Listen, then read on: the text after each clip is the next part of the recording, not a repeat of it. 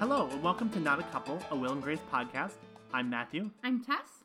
And this week we are talking about Season five, Episode ten, The Honeymoon's Over. Okay, so straight up, that is a weird title for this episode. It's a really weird title because the honeymoon's not over. Like, half of the episode is Grace going on her honeymoon. And the other half is her being back from the honeymoon. But, like, nothing has really changed or, like... Right, like... Fucked con- up her relationship with Leo. Right, considering that the episode was titled The Honeymoon's Over, it was... Like, Leo wasn't even in the episode. Yeah, that was weird. Grace was barely in the episode. Yeah. It was weird. It was very strange. Uh, but let's go to the Hulu description, and then we're going to jump into the episode. After a displaced Karen is booted from her Palace Hotel digs, a sympathetic Will agrees to let her move in with him. So, I think let's just talk about... that a little bit as we get into the episode. Mm-hmm. Um, because we've already kind of talked about how Grace is weirdly not in this episode. Yeah. Um, I don't know. I don't really know what else there's to say about that other than that that's kind of weird. Yeah. So instead what we feature is this sort of strange recurring bit about Karen and how she got herself thrown out of the hotel that she was staying at. Mm-hmm. And so the story we get goes like this. You know how I love Aerosmith, right? And nobody knew that about Karen. First of all, I just want to say that when I heard that line the first time, I thought Karen said, you know how I'm in Aerosmith, right? And everyone just nodded along, and I was like, you know what, that makes sense. Honestly, Karen could be in Aerosmith. Anyways, but apparently she threw a big rager and got herself thrown out of the hotel, and now no hotel in New York City will have her, because she made that much of a mess. I actually think this is kind of a clever plot. Mm-hmm. Um, I love the idea of Will and Karen getting pushed together. I'm always very pro that pairing. I also love the idea that, like, Karen is, like, a complete disaster who would get thrown out of not just one hotel, but every hotel in New York City. Mm-hmm. Like, she did not just casually trash a hotel room. She trashed one so epically that the mm-hmm. entirety of New York's hotels got together and went, yeah. Nope. Like, that's just, that's a really strong idea for a plot. Mm-hmm. But I think it's actually executed fairly well here. Yeah. So we kind of see Karen is in this very... bizarre manic state for most mm-hmm. of the episode. Like, I remember saying to Matthew, it sort of felt like for the first half of the episode that Karen was being played by Molly Shannon and no one was talking about yeah. it. Yeah. It's like, this was the first episode, I think, of this, or I think this is the first season where we don't have Molly Shannon come back. Mm-hmm. But Molly Shannon was in the room. Her presence was here. Her spirit was with she us. She was possessing Megan Mullally. Like, I feel like she called, she called Molly Shannon and went, Molly, how would you play this scene? She had a seance. I'm sorry, was that a seance joke? Yes. That doesn't work. Molly Shannon's not dead. Isn't she? Yeah, so anyways, moving swiftly onward from that one, Karen is apparently having some sort of emotional response to change. Yeah, that was the only thing about this episode I didn't love, is that I think the setup's great. Uh-huh. I can even live with her playing this more Molly Shannon rhythm. Mm-hmm. But the episode chalks it all up to her feelings about Will and Grace not living together anymore. Right, and... And the weird thing is, like, even after, like, saying, like, oh, well, I, I can tell you're really upset about your divorce from Stan. Right. She was like, no, it's not that. I'm upset about the two of you breaking up. Mm-hmm. And first of all, I just, how is the response to two of your friends no longer living together to throw a big party and invite Old Dirty Bastard back to your friend's apartment and trash it? And then if that is the response, why does that upset you so much? Like I, it's, the thing is she's treating this as if Will and Grace have broken up.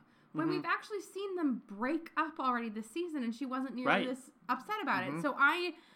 I am I am confusion. America, explain. I think, like, kind of like we were talking about, like, her, she's kind of channeling Molly Shannon in this episode.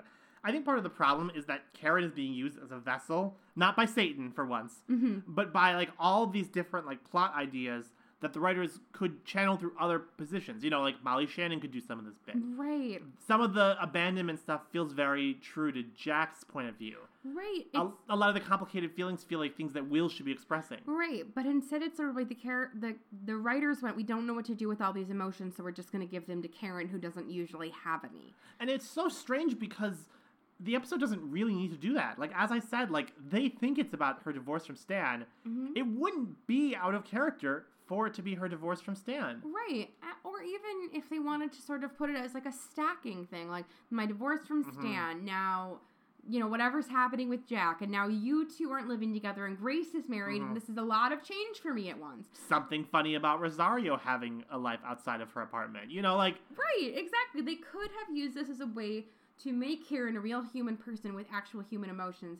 And instead, she becomes like a weird party animal slash eight-year-old child who mm-hmm. runs away to get herself an ice cream cone. Right.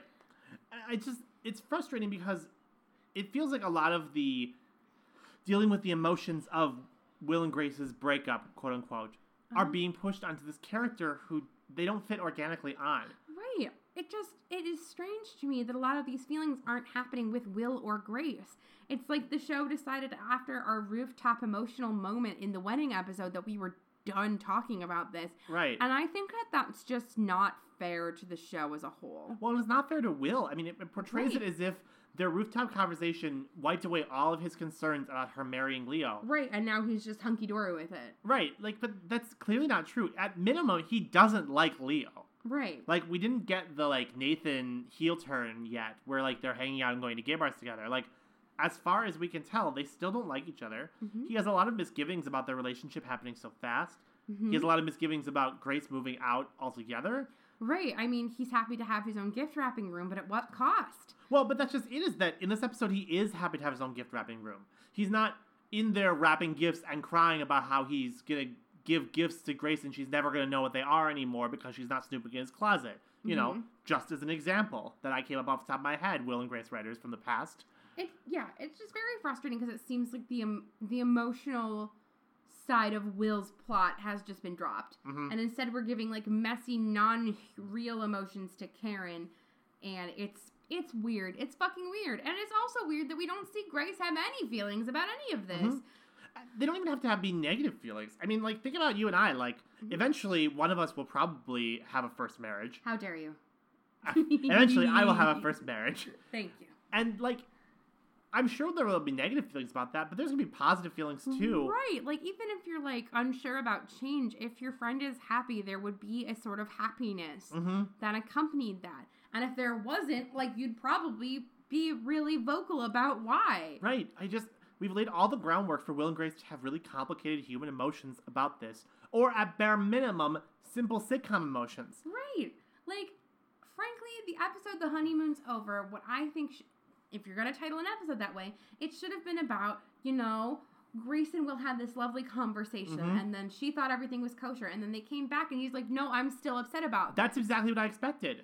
I mean, think about, like, when Will ran away to the Caribbean at the end of season two. Right. And, like, he came back and not everything was actually resolved. Like, right. that had more of a Will and Grace need to get on the same page than we have now, where they legitimately aren't on the same page. Right, exactly. And, like, also the fact that the title is The Honeymoon's Over, there was literally no conflict where Leo was involved at all. Yeah. And that's just frustrating. I...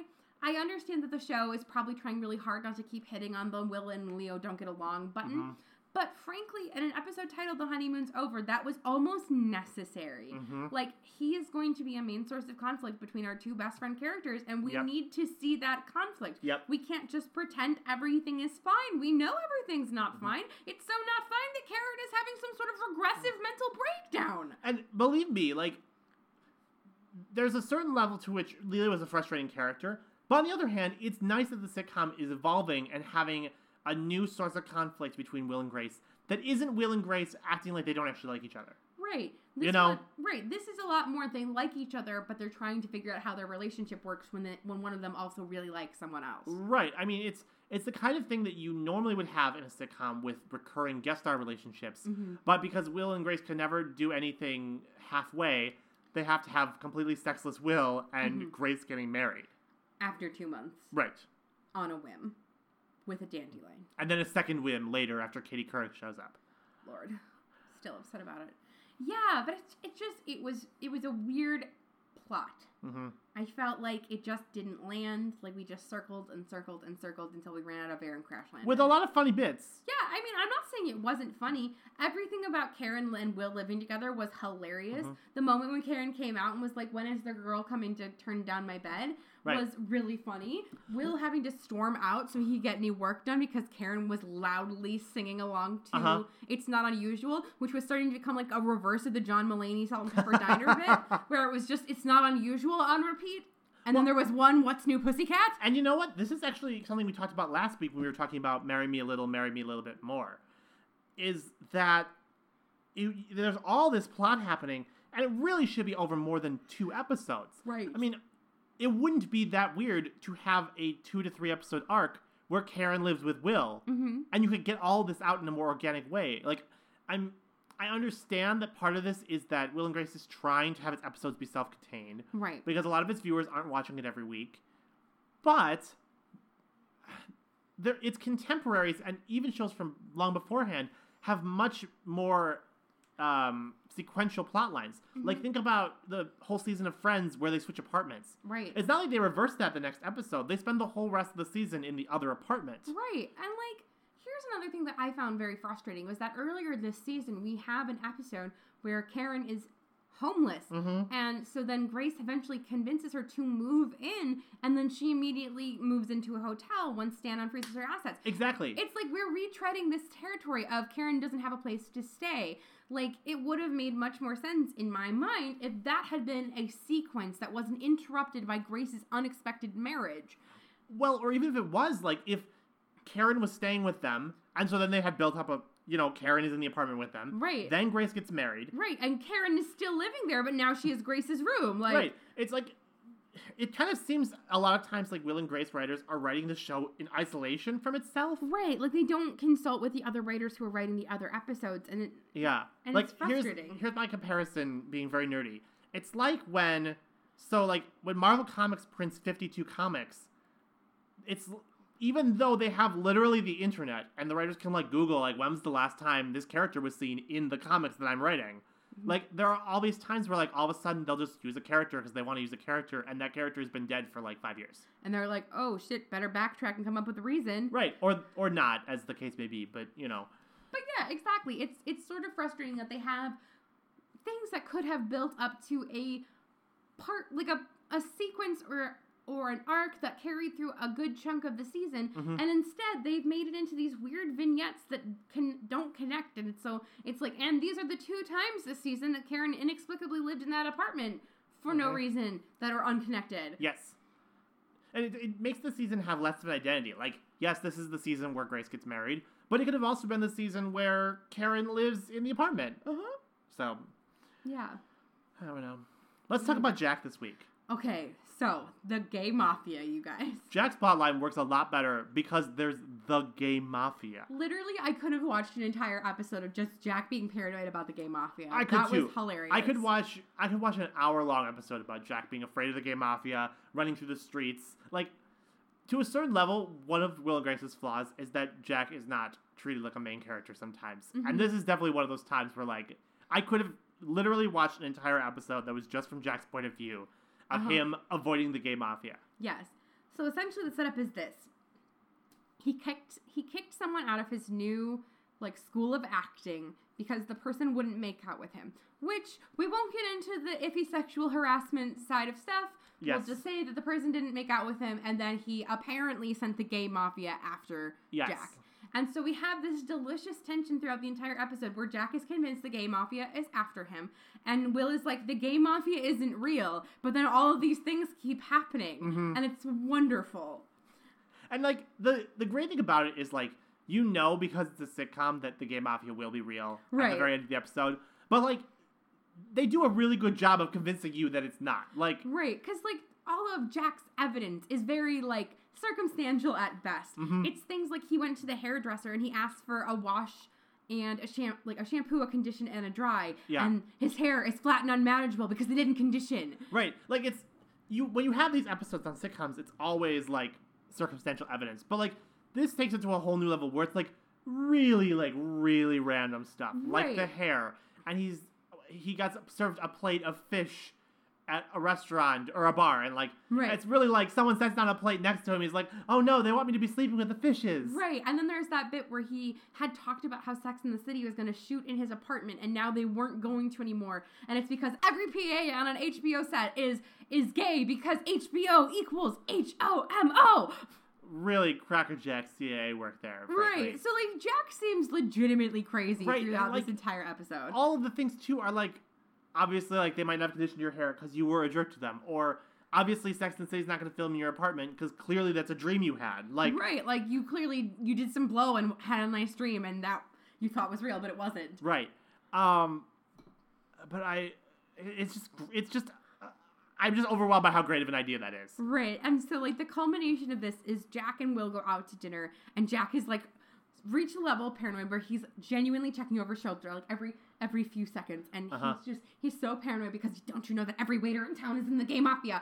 And so, like, Will is, like, straight up telling him how ridiculous he's being, and so then Jack is, like, loudly announcing to the entire, like, I will let this student back in my class, and I apologize, yes. and... Um, I don't know this man. I've never met this man, but you're paying for dinner, right? right? I've never met him, and I'm leaving now. Yeah, and so then he, like, sneaks out of the restaurant because he's convinced that he's got a hit out on him. And so Will is like, gay mafia. And then the waiter spills wine on his new Gucci suit. So then the guy is like, watch out, or next time it'll be red. And then Will turns around. And it's Elton John! It's Elton John! Elton John is the Don of the gay mafia. I love it. I love it. I love it. I love it. I love it. I love it. I had totally forgotten that Elton John guest starred on Will and Grace at all. Mm-hmm. But, like, what a perfect role. Like, yes. This show actually... For all of its having guest stars, I feel like on this podcast we've been very dismissive of its guest stars. Because often they are not utilized very well. Elton John is used very well. Oh like, my this God, is yeah. arguably better than Cher's first appearance. Not better than Cher's second appearance, divergent opinion. But, like, Cher's first appearance is very, like, shock value and very cool. But, like, Elton John is used very well within the episode for dramatic effect. Yes, it's super, super hilarious because he just, he's just there and he's Elton John, and now he's kind of threatening Will, and Will is sort of, like... starstruck but terrified. And well, and like, here's the thing, like, for me, like like being the age that I am, like, as I was growing up, like, Elton John was always like, oh yeah, like Elton John, like, he's gay, whatever. I like it took me a long time, and before this episode aired, to like realize that Elton John used to be like kind of hardcore. Oh yeah, like like scary though. And like right. he's kind of like aged back into that weirdly, even though now he has like a two-year-old, which again is weird because he's like seventy. Right. But, you know, whatever. But he's British, yeah, like, et cetera. Elton John was kind of, like, hardcore back in the seventies. Like, right, like, he was clearly doing a lot of drugs back then. He, he clearly could you. have been in charge of the gay mafia. He like, probably was. Like, if there is anything like a gay mafia How in the world... How dare you imply that there isn't a gay mafia? Okay. The gay mafia that clearly exists, that isn't going to come after our podcast, please, um, is clearly run by Elton John. Mm-hmm. I mean, there's definitely people who've tried to, like, take out hits on him. Oh, yeah. Um... Ryan Murphy clearly runs a alternate West Coast capo or something. It's so cool to see, like, him be so scary and so gay all at once. Right. He's very hardcore and very intense and very scary and mm-hmm. very gay. And he, like, literally uses the term, like, the bitch is back. And everyone, like, pees and squeals, and it's wonderful. And then he, like, turns around and then comes back and he's like, can I have two dollars for t- coat check, please? And Will is like, oh, of course, He's like, of yes, course. of course, please take my two dollars and don't put a hit on me of the gay mafia. Oh, what an episode. Oh, my gosh, that was wonderful. That crocodile rocked my world. It it really did. I think that's all we have to talk about. Yeah, Elton uh, John just once sort of... you Let's talk about Elton John, you know. Yeah, Elton John, he's just sort of like the the cherry on top. Good way to put it. Yeah. All right. Uh, thanks for listening to us this week. Tess, will you tell everyone where they can find us on social media? All right. If you want to tweet at us and let us know what your favorite Elton John song is so the mafia, mafia doesn't come after you, you can find us at NotACoupleShow on Twitter. Um, you can also send us an email. We're notacouplepodcast at gmail dot com. We also exist on Facebook and Tumblr, and our podcast is posted on iTunes and Podbean. All right. Thanks very much for listening to us, everybody. We will be back next week with more Will and Grace. I'm Matthew. I'm Tess. And this has been Not a Couple. Bye-bye. Bye-bye.